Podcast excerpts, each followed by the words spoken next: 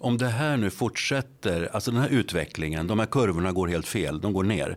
Om de fortsätter så här, då riskerar det att rubba allmänhetens förtroende för rättsväsendet. Och jag tror väldigt mycket nu, jag tänkte på det här med handlare, har det varit mycket skriverier i pressen på grund av vår granskning här. Att, att eh, de har, många har ju slutat anmäla snatterier därför att det händer ingenting.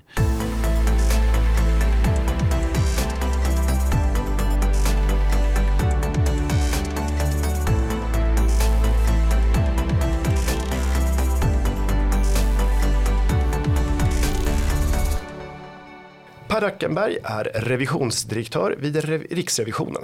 Jag har bjudit in Per för att diskutera Riksrevisionens granskning av Polismyndigheten och arbetet med mängdbrott. Varmt välkommen till Skattebetalarnas podcast Uppskattat Per. Tack så hemskt mycket att jag får komma hit. Trevligt att ha dig här.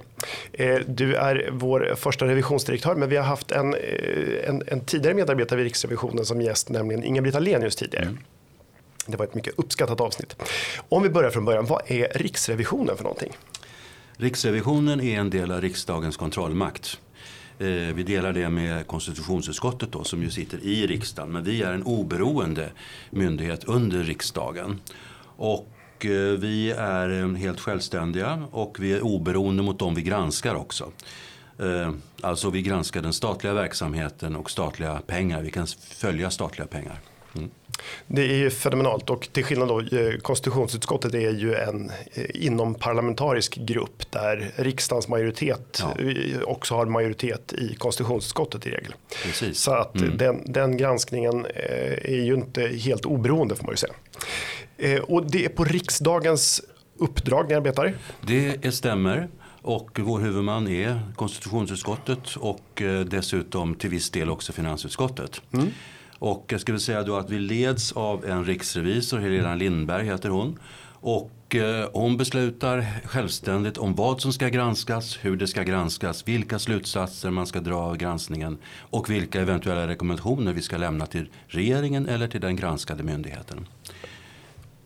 Det är ett ganska eh, häftigt uppdrag får man säga. Ja, det är ett starkt mandat vi ja. har. Mm, det stämmer.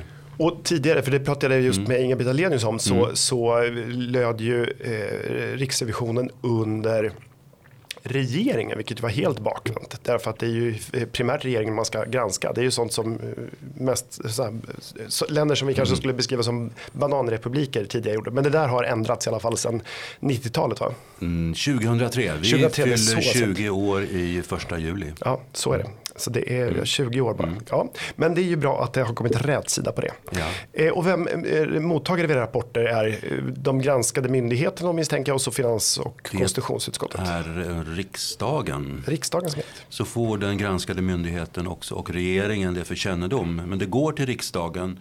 Granskningsrapporten går dit. Och sen så fördelas den på det utskott som då är berört. I mm. det här fallet då som när det gäller polisen så är det justitieutskottet. Då, har de, eh, då remitterar de sen det här till eh, regeringen till justitiedepartementet blir det i det här fallet. Då har regeringen fyra månader på sig att eh, lämna en skrivelse till riksdagen om hur de tycker att man ska, vad man ska göra med den här granskningen. Om man ska göra något eller inte göra någonting.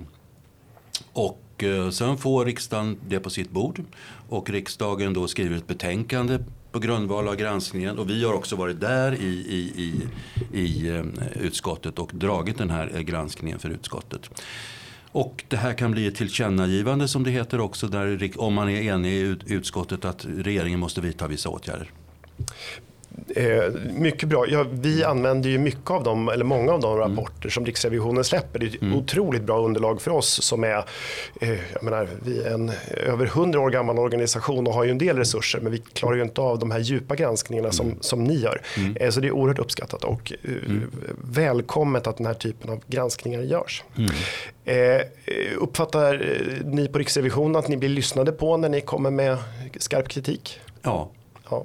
Bra. Eh, du är revisionsdirektör. Vad krävs för att bli en sån? Ja, man måste ju ha någon akademisk utbildning ja. i, botten naturligtvis och så måste man ha jobbat ett tag mm. Eh, på Riksrevisionen. Och oavsett vad man har för bakgrund om man kommer in på med mycket kvalificerad nivå så blir man inte revisionsdirektör utan man blir revisor. Och ehm, sen blir man, då ska man göra vissa saker, vissa granskningar och sen så kan man bli revisionsledare. Och sen har man lett vissa granskningar med gott resultat. Eh, ett antal, jag kan inte det här riktigt.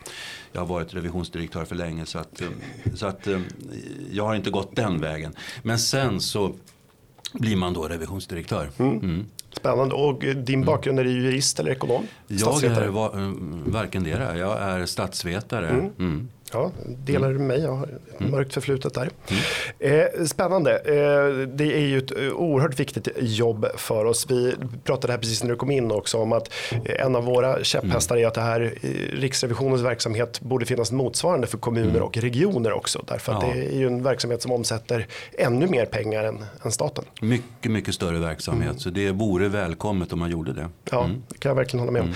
Mm. Vi kommer här under våren att titta lite på kommunernas ekonomi. Eh, men inte lika djupt då kanske som, som en eh, revision skulle vara. Mm.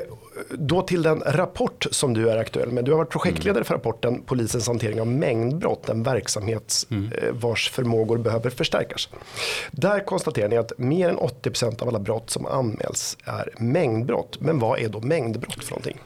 Ja, det finns olika definitioner på det, men den definition som vi har det är också polisens och åklagarmyndighetens Eh, definition. Alltså det är de brott vars förundersökningar leds av Polismyndigheten. Så att resterande förundersökningar leds ju av åklagare. Och det är grova brott då. då. Mm. Så att det här handlar om till exempel bedrägerier, stölder, eh, olaga, olaga hot, olovlig körning, ringa narkotikabrott, rattfylleri etc. Den typen av brott alltså. Alltså allt det som inte är i medias centrala fokus just nu kan man säga. Det kan man verkligen säga. Mm. Ja. Mm. Eh, uppklarningen av mängdbrott är låg och mm. har minskat då trots att polisen har fått ett ökat anslag. Ja. Hur mycket mer pengar har polisen fått de senaste fem åren? De har fått 50 eh, mer anslag. Så det är en väldigt, väldigt stark ökning på fem år. Och då kan man ju faktiskt eh, göra saker med de, med de anslagen. Man kan anställa mer människor, det har man gjort. Eh, och så kan man också satsa på mm, kompetensutveckling mm. av befintlig personal och även ny personal. Och det behövs ju verkligen. Vi, vi visar ju det i rapporten också. Mm. Eh, är det här att mängdbrotten trots då att mm. mycket mer pengar har tillförts och där finns det väl en ganska stor enighet om mm. både bland eh, folkdjupet och i mm. riksdagen mm. att, att, polisen behöver mer pengar. Mm. Eh, men vad är förklaringen till att, att, att man inte klarar upp mängdbrott i alla fall? Är det, beror det på att det här starka fokuset då på, på organiserad brottslighet och grova brott? Delvis kan man väl säga det. Alltså att det här att det är inte effektivt. Det finns flera orsaker till det. Och, eh, vad vi säger, vi vill lyfta fram tre saker då och det har delvis med de här grova brottsligheten som är eskalerande att göra. Det första är ju det att eh, eh mängdbrott, de flesta mängdbrott, kanske inte många bedrägerier, men de flesta mängdbrott ska utredas på lokal nivå, alltså det är lokalpolisområden. Sverige är indelat i 95 lokalpolisområden. Mm. Eh, så att, eh, och det kan vara väldigt, vi sitter just nu i Norrmalms eh, lokalpolisområde som omfattar Norrmalm och Kungs... Nej det gör det inte. Norrmalm och Östermalm kan man säga. Ja. Och sen kan vi säga norra Lappland det är större delen av Norrbottens län. Det är jättestort ytan och väldigt få som finns där. Här är det litet ytan och väldigt många som bor här. Ja, ganska många som bor här faktiskt. Men också ännu fler som vistas här. Eh, för jag bor inte här, mm. men jag vistas här om dagarna så att säga. Så att eh, det är väldigt stora skillnader mellan de här. Men tanken med polisreformen när man la samman polismyndigheterna till en, 2015 eh, var det. Då var tanken att man skulle göra det här till basen i verksamheten. Man skulle komma närmare medborgarna. Så att därför finns ingripande verksamheten, alltså de poliser som är i yttre tjänst och åker radiobil, de finns placerade på lokalpolisområdesnivå och även då utredningarna av mängdbrott.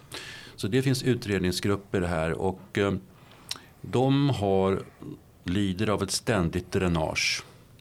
På grund delvis av den här, alltså att man inte har lyckats bemanna upp, man har, inte, man har en resursfördelningssystem som inte fungerar riktigt bra. Så man, får inte, man blir inte fullbemannade helt enkelt. Och sen utöver det så är det dränage från de här mängdbrottsgrupperna på, på lokalpolisområdet uppåt i organisationen. Så att man, eh, de här personerna då får ta ö, antingen att de då får kommenderas upp till polisområdesnivå och utreda grova brott där, om det har hänt någonting. För det händer ju hela tiden nu. Mm. Eller så får de ta emot sådana typer av eh, utredningar. Ja. Och det är en del av de här inte vana vid och de har inte kanske den eh, erfarenheten heller. Så det blir svårt helt enkelt. Och då, vad händer då? Ja, då måste man lägga allt annat åt sidan. För har du ett grovt brott, ja, då sitter någon frihetsberövad. Då löper frister. Det betyder att man måste se till att ja, man ska omhäktas då efter 14 dagar tror jag det är. Och så då måste man lägga allt annat åt sidan och fokusera på de här eh, grova brotten helt enkelt. Just det, så att de här mängdbrotten hamnar liksom längst ner i prioritering, prioriteringsordning hela tiden. Det blir så. Mm. Och vad händer då? Ja, då, då ligger de här och bevisningen den försvagas efter ett tag. Därför att eh, vittnen glömmer, man blandar ihop saker. Mm. Eh, och en brottsplats måste man ju undersöka omedelbart för den kontamineras ju oerhört snabbt. Mm. Så att um, om det skulle vara ett bostadsinbrott eller någonting sånt som man vill åka ut på. Så att det försvinner och då, vad blir, händer då? Ja, det blir nedlagt förstås. Många av de här läggs ner. Skulle, man skulle kunna jobba med dem mycket mer och det finns väldigt duktiga människor som gör det. Men, som kan göra det men de får göra annat istället. Mm, om man ska vara djävulens advokat då kan man inte mm. då konstatera att mm. är det inte viktigt att man prioriterar då de här grova brotten så att de, de ändå går först? Det är väldigt viktigt men man måste också kunna prioritera dem genom att också prioritera mängdbrotten därför att det finns en koppling mm. mellan mängdbrott och grova brott. Eh, vi tar till exempel bedrägerier. Många av de som är, sysslar med grov brottslighet de sysslar också med bedrägerier. Eh, det är ofta sådana här som är internetbaserade. Man lurar av eller ringer till gamla människor och lurar dem eh, på pengar. De, de drar in jättemycket på det. Så det, och det är också misshandel, det är narkotikabrott. Så det är väldigt mycket, jag säger inte att alla mängdbrott eh, har Nej. koppling, men många eh, grova brottslingar har koppling in i mängdbrotten. Det är lättare att ta dem på mängdbrott faktiskt många gånger. Just det, det var, det var som man tog Al Capone. Man tog honom för bokföringsbrott ja, och inte för, ja. för spritsmuggling eller mm. mord. Ja. Eh, nej, och det är ju sant och det här, de här kriminella nätverken förstår mm. fungerar ju som, som eh, företag. De är ju ganska avancerade och har en, eh, ofta en ganska bred verksamhet i, i mm. olika typer av brottslighet. Och man kan tänka sig då att det som är minst riskabelt och ger mm. mycket betalt är väl det man helst ägnar sig åt. Så är det nästan riskfritt och bra betalt att, att lura mm. av åldringar pengar, då gör man det hellre än säljer knark. Ja, det är klart. Du sätter verkligen eh, fingret på spiken där, därför att ehm, det är ju så det är. Då blir det riskfritt helt enkelt, det händer ingenting. Och sen vill jag säga det, för unga människor är det ju här också väldigt viktigt. Om man är en ung person Eh, och börjar liksom, man säger börja med en eh, synnål och sluta med knappnål är det väl, och sluta med en silverskål. Det hette så för. Mm. Eh, och det kan börja med snatterier, det kan börja med lite misshandel och sådana här saker. Och man inte ingriper snabbt och resolut. Ja, då, då skickar man ut signaler till unga människor. För det händer liksom, om det inte händer någonting på ett tag. De upplever ju tiden mycket, mycket långsammare än vi som är vuxna. Så att de känner ju att det händer ingenting. Ja men det här är väl bara att köra på. Det verkar nästan som att det det är tillåtet. Jag kan fortsätta med det här. Mm. Och därför måste man sätta, sätta stopp för dem väldigt, väldigt snabbt. Alltså. Just det, få en korrigering tidigt av de här som, har ja, på, ja. de som är på glid. Mm. Eh, vi har i flera olika sammanhang och nu senast just mm. om polisen och försvaret skrivit mm. om eh, just att det gäller att det kanske inte är fel att tillföra polisen mer pengar men de måste mm. få eh, pang för pengarna och det, att bara tillföra medel hjälper inte. Ger den här, mm. Kan man säga att den här artikeln ger stöd för det? Det är ju trots allt så att de har fått, eller rapporten, de har fått 50 mm. mer resurser och mm. uppklarningsgraden har inte ökat. Den har, har det varit minskat. pengar i sjön? Den har minskat. Eh, sen vågar jag inte säga om det är pengar i sjön alla gånger. För att jag menar alla, det sitter inte så många och rullar tummarna. Det finns ju alltid i stora organisationer, det är alltid olika människor och så. Men vi har ju träffat, vi har varit ute på 11 stycken lokalpolisområden. Mm träffat cheferna där, träffat de som jobbar med mängdbrott, att utreda mängdbrott, träffat ingripande poliser, kommunpoliser, områdespoliser som har en brotts, mera brottsförebyggande eh, uppgift. Och eh, väldigt många civila också eh, som, som jobbar med forensik och liknande. Och Och eh, det visar sig att de här har ju fullt upp och de gör saker. Så att vad man behöver göra det är ju det att man måste öka förmågan. Det, det, man har en resurs, den måste mm. ju laddas med förmåga. Ja. Ja. Och det betyder det är ju att få erfarenhet på jobbet, eh, att få en god utbildning och vidareutbildning. Därför att det händer så pass mycket hela tiden. Eh, om till exempel forensiskt, det, det går, utvecklingen där går väldigt snabbt. Man kan göra nya saker. Då måste man också anpassa sig till det. Man måste ha människor inom polisen till exempel. Och där tror jag nog många gånger att man behöver ha väldigt mycket civila. Alltså civila som tömmer mobiltelefoner och tömmer datorer. För de flesta, väldigt många brott nu, de är alltså digitala. De har mycket digital bevisning. Det är ganska så omständligt att tömma en telefon. Det har de mm. berättat för oss. Eh, det visar sig att eh, det tar tid och så, det är lite krångligt. Sen måste man också veta vad ska du söka efter. Det finns ju massor i en mobiltelefon. Det är ju en dator, en ja, jättestor dator just. egentligen. Fast den är liten till, till växten. Mm. Så att eh, där måste man satsa på det, satsa på att anställa sådana och få kunskap till människor också.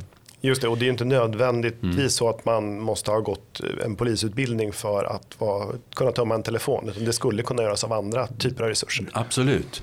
Poliser behövs i utredningsverksamheten mm. därför att de har, de, det är de som kan eh, hantera tvångsmedel. Mm. Så de behövs. Men det, må, det, behövs mycket civila och jag tror att väldigt många poliser, de som rekryteras och de som kommer in som poliser, de vill ofta åka radiobil. Mm. Det är så det är tänkt. Sen kan en del börja med, med utredningar efter ett tag. Men eh, det är fel att sätta dem på sådana uppgifter helt enkelt. Det är, det är en eh, suboptimering helt enkelt. Verkligen. Det, det, inte vad de är utbildade till och inte heller vad de längtar efter att Nej, göra. Precis. Nej. Nej. Eh, bra, polisen har ändå uttryckt att man delar en del av de här mm. uppfattningarna om hur det ser ut. Eh, och förutom den här mm. grova brottsligheten då som man mm. säger tar resurser i anspråk så säger man också att myndigheterna vuxit så oerhört fort så att det har tagit mycket liksom, ja. kraft och energi mm. från organisationen. Eh, är det en, en korrekt förklaring? Ja, det kan man säga. Och då har man ju då satt en målbild på poliser. Så att man säger så här att eh, Polismyndigheten ska bestå av 70% poliser och 30% civila, cirka. Mm. Det har man som målbild. Det menar vi är fel. Det har blivit väldigt tokigt därför att man har inte fått in så många poliser som man hade tänkt sig. Och då hade man också fått in väldigt många civila. Det är lättare då. De, de, kan man också, de är mera från hyllan. Man kan ta dem från hyllan för det är en färdig akademiker eller någonting sånt. Ja, som du och jag då kan börja med att utreda komplicerade brott eller någonting. Eller kan börja med mm. mängdbrott förstås. Men eh, så att eh, det här har blivit tokigt nu. Så att nu råder då ett anställningsstopp för civila. Så att slutar en civil, ja då kan man inte anställa en civil för att det ska vara den här eh, balansen då 70-30. Och det gör att man ligger under i bemanning på PKC, alltså polisens kontaktcenter, dit man ringer 114 14 för att anmäla brott. Eh, man får sitta i timmar ibland. Det har ju varit i, i Aftonbladet läste mm. jag här. Det är fruktansvärt för människor som har blivit utsatta för brott. Och sen också blir de utsatta för det här. Och, och sen också det här med att om det slutar en eh, civil utredare eller en civil eh, förundersökningsledare så måste man ha en polis istället. Och... Ja, en forensiskt skolad person också. Så det säger sig självt att det här blir ju skevt alltså. Man behöver, alltså det måste ju, det är ju behovet som måste styra bemanningsmixen. Inte Eh, Eh, för det här låter ju nästan dogmatiskt som att, att man har bestämt sig för den här fördelningen och så måste den gälla alldeles oavsett. Ja, och det är, det är, det är svårt att förklara var de har fått det här ifrån. Jag tror att det har, liksom, lite, har varit lite viskningslek mellan riksdag, regering och Polismyndighetens ledning. Så att nu, nu, nu sitter vi här och jag hoppas verkligen att de ger upp den här och tänker på behovet istället. Mm. Mm. Eh, vi ska komma in på lite vad som krävs, men eh, ja. vilka problem är det då att de här mängdbrotten inte klaras upp? Ja, det är framförallt problem på det är flera stadier. Dels för de här som blir utsatta för mängdbrott. För att det är ganska otäckt och obehagligt att bli det. Att komma hem till en bostad som är rörig och där var inbrott. Att lyfta telefonluren, ja det gör man ju inte numera. Man Nej. trycker fram ett samtal och eh, man får ett olaga hot. Eh, att bli eh, ja, misshandlad kanske om man står i någon krokö eller någonting. Det finns massor av sådana. Det sätter ärr i människors hjärnor. Det kan sitta för livet. Det kan vara så att man inte vågar gå på en plats där det har hänt kanske på flera år. Så att eh, det är riktigt ruskigt och därför måste man få sin rätt om man, om man är utsatt för brott. Man måste få upprättelse helt enkelt och man måste också få skadestånd. Och skadestånd kan man bara få om det blir en rättegång av det hela. Mm. Nej, och det, mm. det, vet ju jag. Jag har många vänner som har, har råkat ut för brott och jag mm. också, även om jag inte har råkat ut för någonting som har gjort mig skärrad. Men mm. jag har varit med om ett inbrottsförsök och lite sånt där. Mm, mm. Och det är ju, bara det är ju ganska obehagligt. Ja. Eh, och för de allra flesta av oss så är ju eh, att bli utsatt för brott och hotad är mm. ju, man får ju kontakt med människor som man helst inte vill ha att göra med, det vill säga brottslingar. Ja. Och det kan vara nog så läskigt. Eh, och det är klart att känner man då inte mm. att, att, eh, att man blir tagen på allvar och att de här brotten utreds mm. så, så svik så det är inte bara så att man kan bli traumatiserad mm. och förlora eh, inte få rätt i skadestånd. Mm. Man kan ju faktiskt också tappa förtroendet för rättsstaten. Ja, och där sa du vad jag hade tänkt att säga. Ja. Därför att det, det, är nämligen det. Om det här nu fortsätter, alltså den här utvecklingen, mm. de här kurvorna går helt fel, de går ner.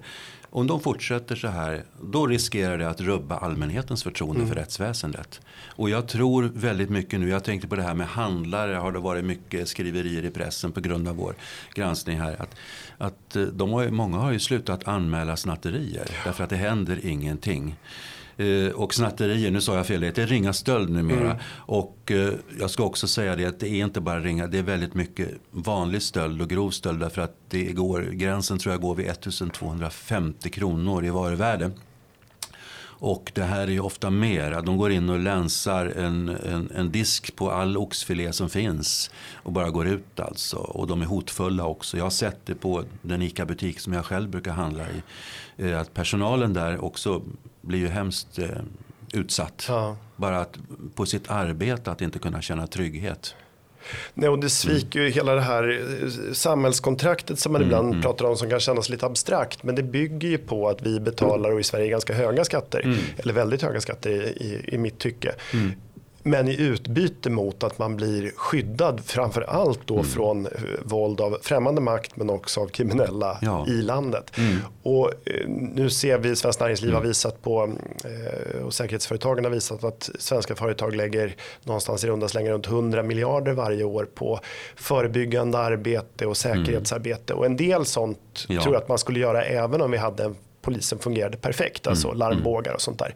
Men när man tvingas investera så här mycket så sviker ju också viljan att betala skatt. Mm. Eh, och, och, risken i förlängningen är ju kanske att man, om man inte känner att samhället ställer upp, att man kanske Mm. bedömer att man måste ha någon annan som skyddar en. Och det är ju en fruktansvärt eh, tanke ur ett ja. civilisatoriskt perspektiv. Mm. Alltså staten mm. är ju en, ändå en garant för, mm. för det här civila samhället. Eh, eh, ja, det här låter ju mycket, mycket obehagligt. Eh, eh, det står även så här i rapporten eh, att Riksrevisionen bedömer att regeringen har vidtagit flera viktiga åtgärder men att den borde agerat mer aktivt för att mm. bekämpa mängdbrotten. Mm. Hur skulle regeringen ha agerat rent konkret? Ställt mera krav på just mängdbrott. Mm. Ställt mera krav på redovisning också, att man kan följa upp det. Att man också ställer krav på att man får den här utbildningen, att de, att de anställer den här typen av personal. Och kan, de har ju fått så att säga, förutsättningarna i form av ökade anslag. Mm. Men det visar sig, det har ju inte, det har ju inte räckt. Utan då måste man också ställa lite mera lite mer detaljerade krav. Ja. Jag säger inte att de ska säga att i Norrmalm och i norra Lappland ska man göra si och så. Eh, det, det, det, ska ju inte regeringen lägga sig i. Men när det inte händer någonting så, så är det viktigt. Sen ska jag säga att regeringen har gjort väldigt mycket mm. de senaste åren tycker jag. Och de har tillfört pengar, de har ställt vissa krav. De har kommit med ett fantastiskt fint snabbförfarande som heter snabbare lagföring. Det rullas ut nu i hela landet det här året. Eh, och det är, det, det är de typer av, det är mindre antal mängdbrott. Det är de här där man är tagen på bar gärning, man har kört rattfull eller mm. så. Då, då blir man delgiven både så att säga den framtida förundersökning och eventuella eh, rättegången, tid för rättegång direkt på plats så att säga. Ja. Och då löper frister och då, då går det fort. Det här är inte mm. så många sådana som gör som, som går i det här spåret. En misshandel går inte där tror jag. Men när man är tagen på bar gärning ute på stan. Alltså, och det är jättebra att regeringen har gjort det. Och, eh, men jag tror man måste, vi tror på Riksrevisionen att det hade behövts mera faktiskt. Mm. Men det ska sägas att regeringen har gjort väldigt mycket ändå. Men man måste vara tydlig. Med pengar måste också komma tydliga instruktioner om det här ska fungera. Det är inte bara en, en mm. fråga om ekonomiska resurser utan också en, en fråga om en mm. fungerande organisation. Ja. Eh, Riksrevisionen landar att polisen också behöver skapa bättre förutsättningar för att öka kompetensen i lokalpolisområdena. Mm. Vi var inne på det, men hur ska man, hur ska man göra det då? Hur ska, fler, hur ska man få en bättre bemanning och bättre kompetens på, mm. För det, först, för det första måste man ju se till att man bemannar upp eh, och se till att civila kan komma in när man kan ha civila. De ska in och eh, då får man rekrytera dem helt enkelt. Det, det går. Och eh, sen måste man också se till att alla har tillräcklig utbildning. Till exempel de som jobbar som förundersökningsledare på, inte minst på kontaktcentren. De har, har ofta en del av dem har inte full, full befogenhet därför att de har, inte gått, de har inte fått gå alla kurser helt enkelt som en förundersökningsledare ska göra. Då måste man ju se till att ja, men då, då måste man erbjuda dem att göra det helt enkelt. En del av det beror ju på att de måste jobba så himla mycket. Mm. De har sagt det så att det, liksom, det blir liksom inte av. Men det ena och det andra det måste ju till en avvägning här. Ja, får jag inte den här kursen och den här befogenheten som förundersökningsledare så kan jag man kan inte göra de här effektiviseringsåtgärderna i utredningen. Till exempel att förundersökningsbegränsa. Alltså att man, man lägger ner vissa brottsmisstankar och koncentrerar sig på andra. Mm. Då går inte det utan då ska någon annan göra det. Då går extra tid eh, i, i hanteringen. Så att eh, bara som ett exempel där. Man måste jobba då med de sakerna helt enkelt. Och se till att fullbemanna. ha gärna civila men också poliser. Och Eh, de ska ha bra utbildning. Och sen måste man ha människor som kan tömma de här telefonerna, mobiltelefonerna och datorerna. Och eh, ja, Ja. Det finns ganska mycket att göra faktiskt och rota i det här. Mm. Det finns, det finns mycket, mycket att göra och mm. inte minst då låter det som på organisatorisk nivå. Var ja. den här sammanslagningen att göra, eh, sammanslagningen av polisen då, mm. var, var det ett misslyckande? Ja, det har ju inte vi granskat om det var, om det, var på det sättet. det kanske är svårt att uttala sig om då. Eh, det, det är nog sak, en, en, del saker. Det har ju blivit lättare att föra över resurser sägs det mellan eh, regioner och så. så att, eh. Men det är också mm. en sak som har fått, jag vet att det inte är din rapport, mm, men, mm. men nyligen här i slutet på mars ja. var väl det som kom den här att släcka bränder, ja. mm. Polismyndighetens arbete med särskilda händelser ja. riktade mot grov brottslighet. Mm. Och där konstaterades just att det här runtflyttande av mm. personal inte var särskilt bra därför att de här särskilda händelserna drog ut på tid tiden, mm. drog, slukade resurser från eh, områden då som, som eh, hade mindre brottslighet. Så det har mm. varit en stor, nu på senaste tiden, koncentration i Stockholm. Vad behöver vi, vad behöver vi göra i polisen? Ja. På central nivå? I, när det gäller sådana saker? Ja, eller själv, ja. övergripande. Mm. Det, det, verkar ju här mm. som att det är en myndighet som är i behov av lite uppstyrning. Det kanske är för grovt för att säga för en revisionsdirektör. Men... Ja, jag skulle väl inte dra mig för att säga det som behövs. Men det är lite svårt att säga. Eh, jag vet inte vad jag ska säga riktigt. Men alltså det, det, finns, det finns en hel del att göra för polisen. Så ja. är det. Och ehm, jag tror att det här med förflyttningar är en sak som har blivit, det har blivit väldigt stort nu på senare år. Nu har ju inte jag jobbat med den här rapporten att släcka bränder.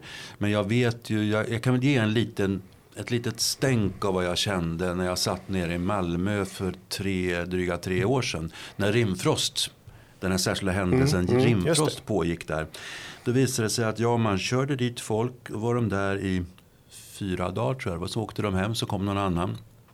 Och det betyder ju att det, det, är en ruljans på människor. Det betyder ju att det kan ju var och en förstå att då har man ju en inkörningssträcka. Man har inte lo, den lo, lokala lägesbilden till exempel. Så det, det, är, inte, det är inte effektivt. Nej, det, det finns ingen kontinuitet. Nej, det är inte det. Utan då ska man ju vara ute och sen ska man naturligtvis få åka hem och, och vila upp mm. sig. Och sen får man åka dit igen helt enkelt. Om man ska. Men eh, nu har ju den här, våra kollegor då eh, som så förtjänstfullt har gjort den här granskningen konstaterat att det här är inte effektivt. Och eh, då är det väl så. Men det får ju de svara på lite mer för de kan det här på ett bättre sätt. Ja. Hur kommer det sig att Riksrevisionen har granskat eh, polisen på två ganska stora och breda områden så här i närtid? Ja, det är väl framförallt därför att det händer så mycket nu. Det är den grova brottsligheten som gör det här. Och då blev det så att vi valde att göra det. Vi tittade på två, från två olika aspekter, från två olika håll alltså på, på polisen på det här sättet. Mm, mm. Hur lång tid tar en sån här granskning att göra? Ja, den tar rätt lång tid. Den tar cirka ett år. Mm.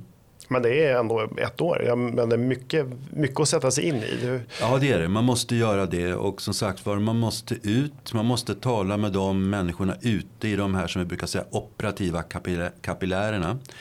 Eh, och jag, jag, sa det förut också att vi var ute. Vi har 11 sådana här lokalpolisområden som jag har besökt. Och det är chefen, chefen har vi träffat och vi har träffat de som jobbar operativt.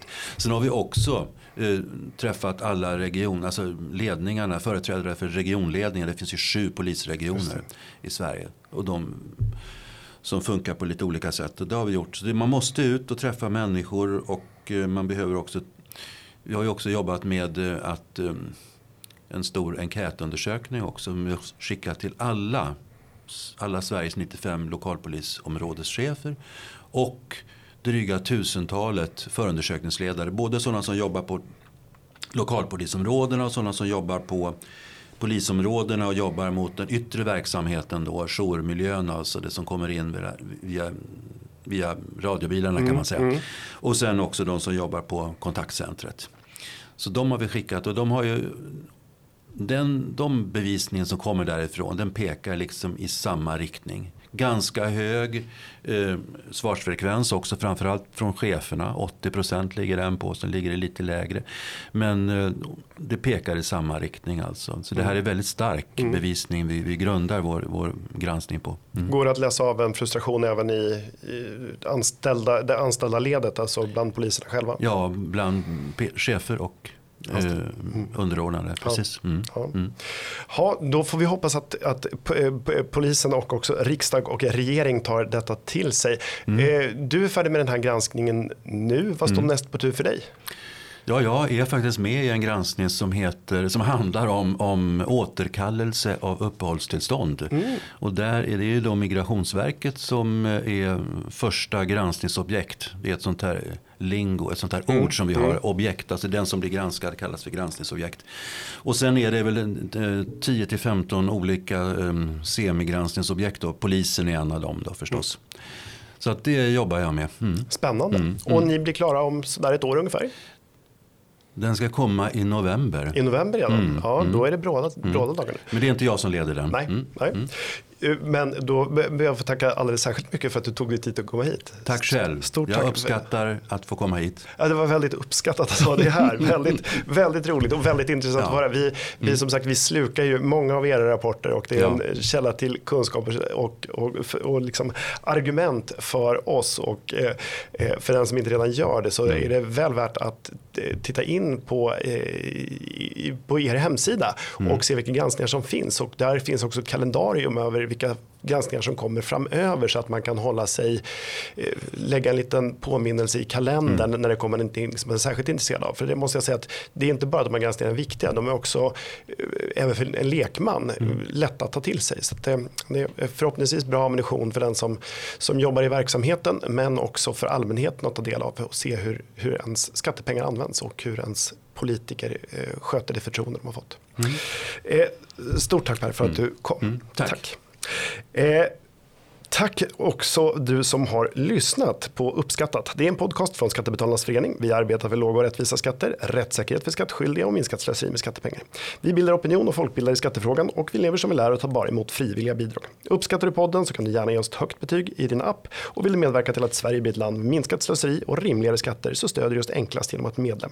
Läs mer och bli medlem på www.skattebetalarna.se bli medlem. Till nästa vecka, ha det så bra.